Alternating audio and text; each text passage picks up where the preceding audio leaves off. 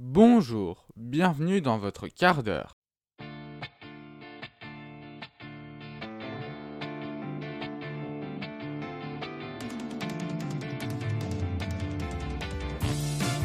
Le quart d'heure, tous les vendredis, sur toutes vos plateformes à 18h.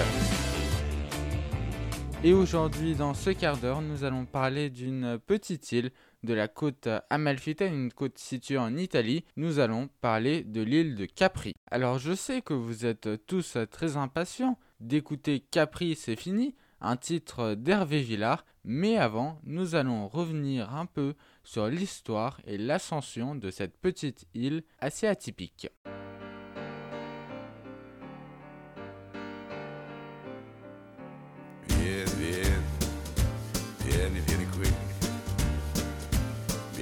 Vieni tu tu vega questi luoghi, vieni questo fiore azzurro.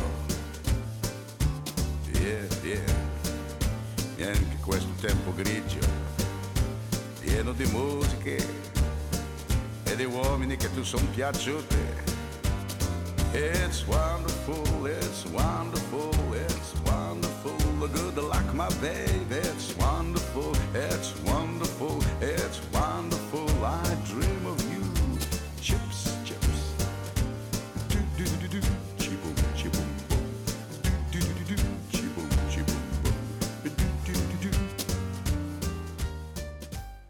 L'étymologie de Capri, contrairement à ce que certains pourraient penser, ne dérive pas du latin. En effet, le mot capreae, le mot le plus proche, signifie en réalité chèvre. Selon Pline l'Ancien, l'origine est à rechercher auprès des anciens colons grecs. Ces colons seraient des Téléboins, venus des îles Téléboïdes proches de Leucade, à savoir Taphiacette et Oxiae. Le hameau des hauteurs de ville, soit la vieille ville, s'appelle toujours Anacapri, du grec ano, en altitude. L'île est constituée de deux principaux massifs montagneux, le mont Solaro et le mont Tiberio. Il faut savoir que Capri est une île très petite. En effet, sa superficie totale ne dépasse pas les 10 km. Le point le plus haut de l'île, le mont Tiberio, avoisine les 600 mètres de hauteur, soit deux tours Eiffel ou encore quatre églises Notre-Dame de la Garde.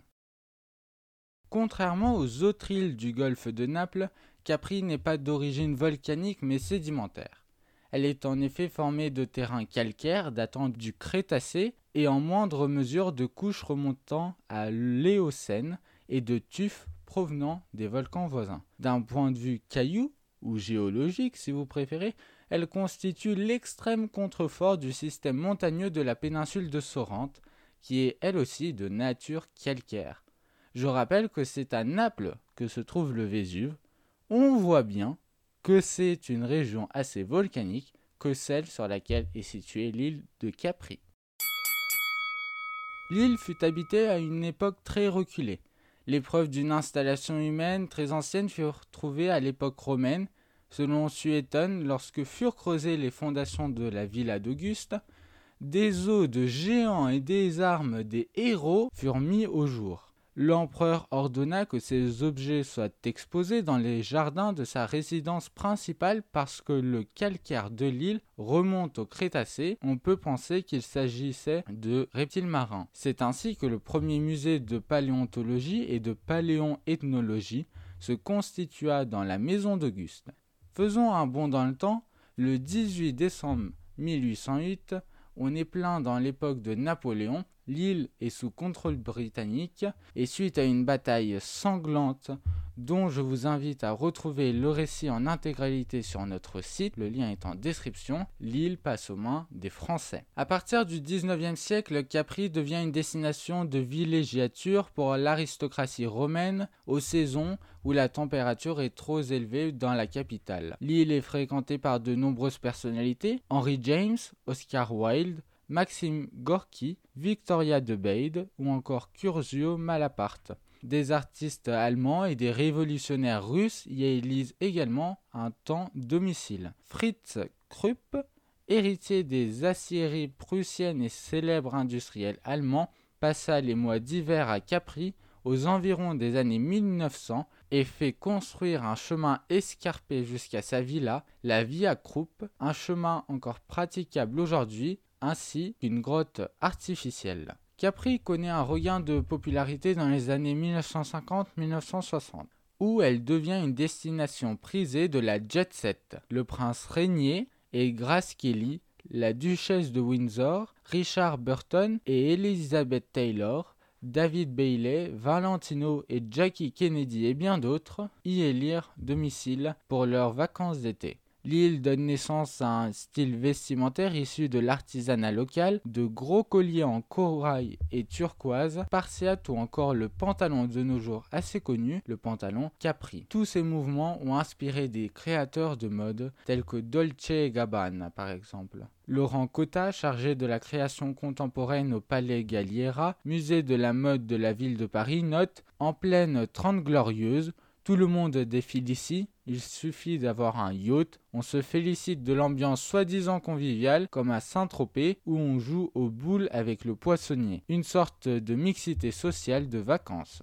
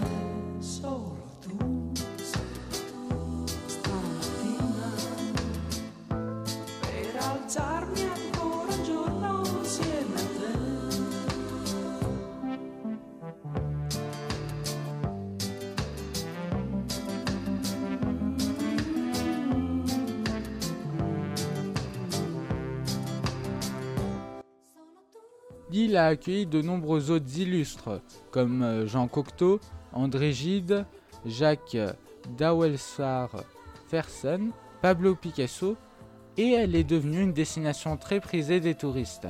On y visite notamment la Villa San Michele et ses collections qui appartenaient au médecin et écrivain suédois Alex Munt, ainsi que la Villa Malaparte ou encore la Villa Vismara transformée en hôtel de luxe. De nos jours, pendant la saison estivale, 10 000 touristes arrivent chaque jour et en hiver, il est très aisé de se promener sur l'île en ne croisant aucun touriste. Il faut savoir que plusieurs références culinaires nous parviennent de Capri. La salade caprese, la torta caprese ou encore le finocchietto, une boisson alcoolisée, proviennent de cette île. Caprese vient de Capri, auquel on a ajouté le suffixe en italien esse.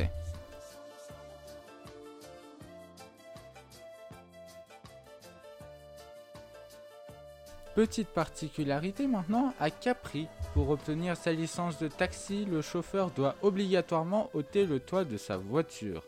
Un arrêté municipal réglemente depuis 1996 cette pratique qui fait toute la singularité des taxis sur l'île.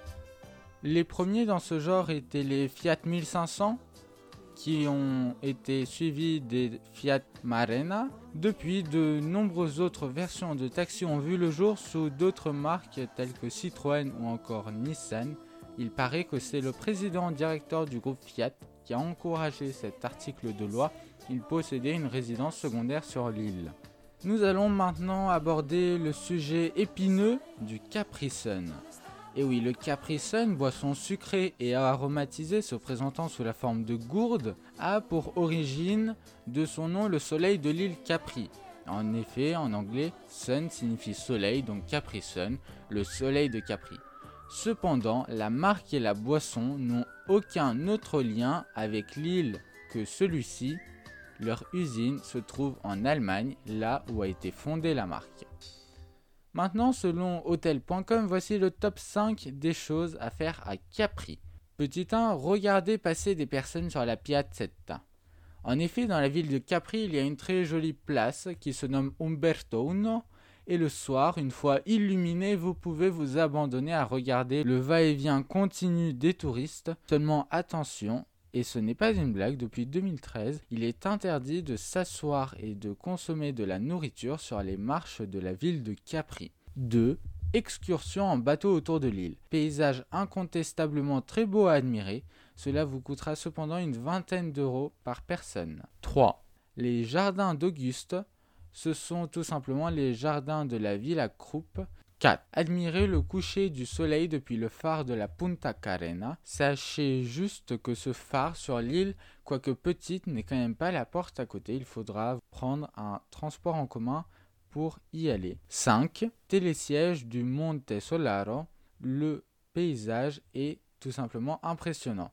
Vous trouverez également quelques petites plages sur l'île, le moyen le plus simple pour vous déplacer restant le transport en commun en bus. Le meilleur compromis pour visiter l'île est indéniablement de prendre un bateau le matin depuis Naples ou Sorrento et de revenir le soir vers 17h ou 18h. Nous allons maintenant écouter la chanson que vous attendiez tous avec impatience. Capri, c'est fini d'Hervé Villard.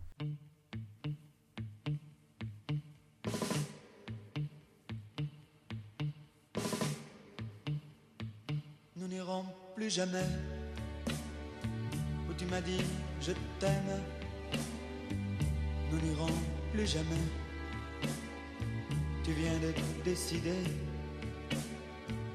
Nous n'irons plus jamais. Ce soir, c'est plus la peine. Nous n'irons plus jamais. Comme les autres années. C'est fini.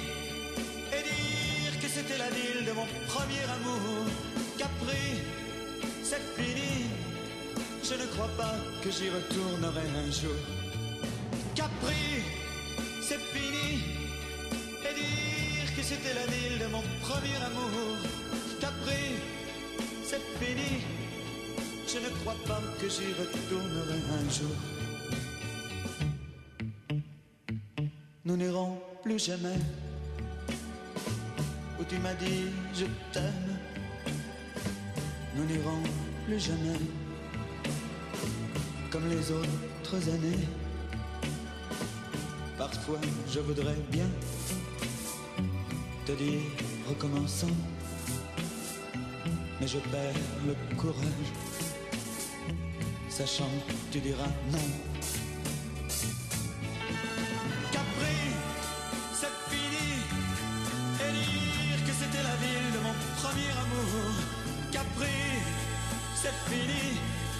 Je ne crois pas que j'y retournerai un jour. Capri, c'est fini. Et dire que c'était la ville de mon premier amour. Capri, c'est fini. Je ne crois pas que j'y retournerai un jour. Nous n'irons plus jamais. Mais je me souviendrai du premier que tu m'avais donné. Nous n'irons plus jamais comme les autres années. Nous n'irons plus jamais, plus jamais, plus jamais.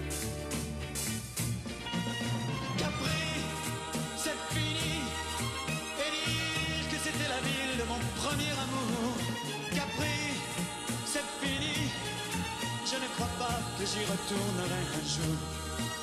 Capri, oh, c'est fini. Et dire que c'était la ville de mon premier amour. Capri, oh, c'est fini. Je ne crois pas que j'y retournerai un jour. Oh, Capri, oh, c'est fini. Et dire que c'était la ville de mon premier amour. Oh, Capri, c'est fini. Je ne crois pas que j'y retournerai un jour. Oh,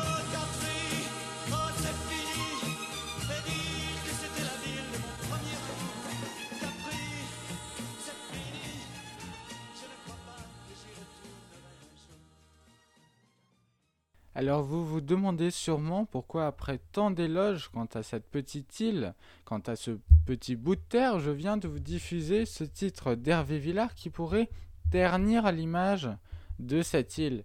Eh bien cela pour trois raisons. La première raison, c'est que des titres ou des chansons en relation avec Capri, je vous mets au défi d'en trouver, vous n'en trouverez pas beaucoup. Deuxième raison, c'est que lorsqu'Hervé Villard a écrit les paroles de la chanson, il n'a pas trouvé d'autre chose que c'est fini pour faire rimer Capri. Une petite information qui me paraissait euh, très intéressante. Et la dernière, comme vous devez vous en douter, c'est que Capri est loin de la petite ville italienne authentique de carte postale qu'elle essaye de se donner l'air. Et nous l'avons bien vu avec toutes les célébrités qui ont accouru dans la deuxième moitié du XXe siècle à Capri. La Grotta Azura. En bon français, nous l'appellerons la grotte bleue elle est, selon certains, la plus grande arnaque touristique à 75 km à la ronde, c'est vous dire. Durant l'Antiquité romaine, la grotte est une nymphée, donc un sanctuaire dédié aux nymphes aquatiques de la mythologie romaine. Par la suite, on évita longtemps la grotte bleue, considérée comme un lieu effrayant de magie, de sorcellerie et de superstition.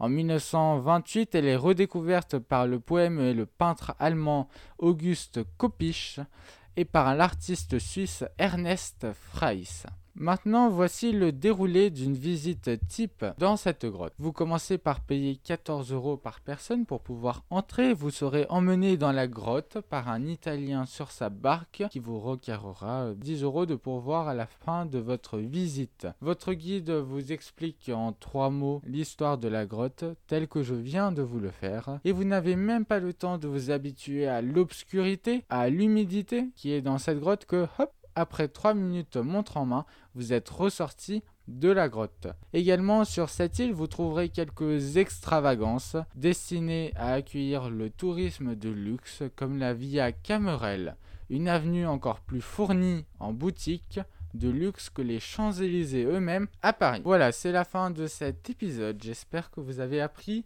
plein de choses sur l'île de Capri qui a une histoire assez intéressante. Nous sommes penchés sur l'histoire de l'île, sur euh, quels sont euh, ses avantages naturels et également euh, sur le tourisme de luxe à Capri dont vous connaissez maintenant l'origine qui remonte à une cinquantaine, soixantaine d'années. Merci de nous avoir écoutés. N'hésitez pas à aller sur notre site, le lien est présent en description. N'hésitez pas à faire des commentaires, euh, il nous aide beaucoup. Nous améliorons à chaque épisode. Rendez-vous la semaine prochaine à 18h pour un nouvel épisode.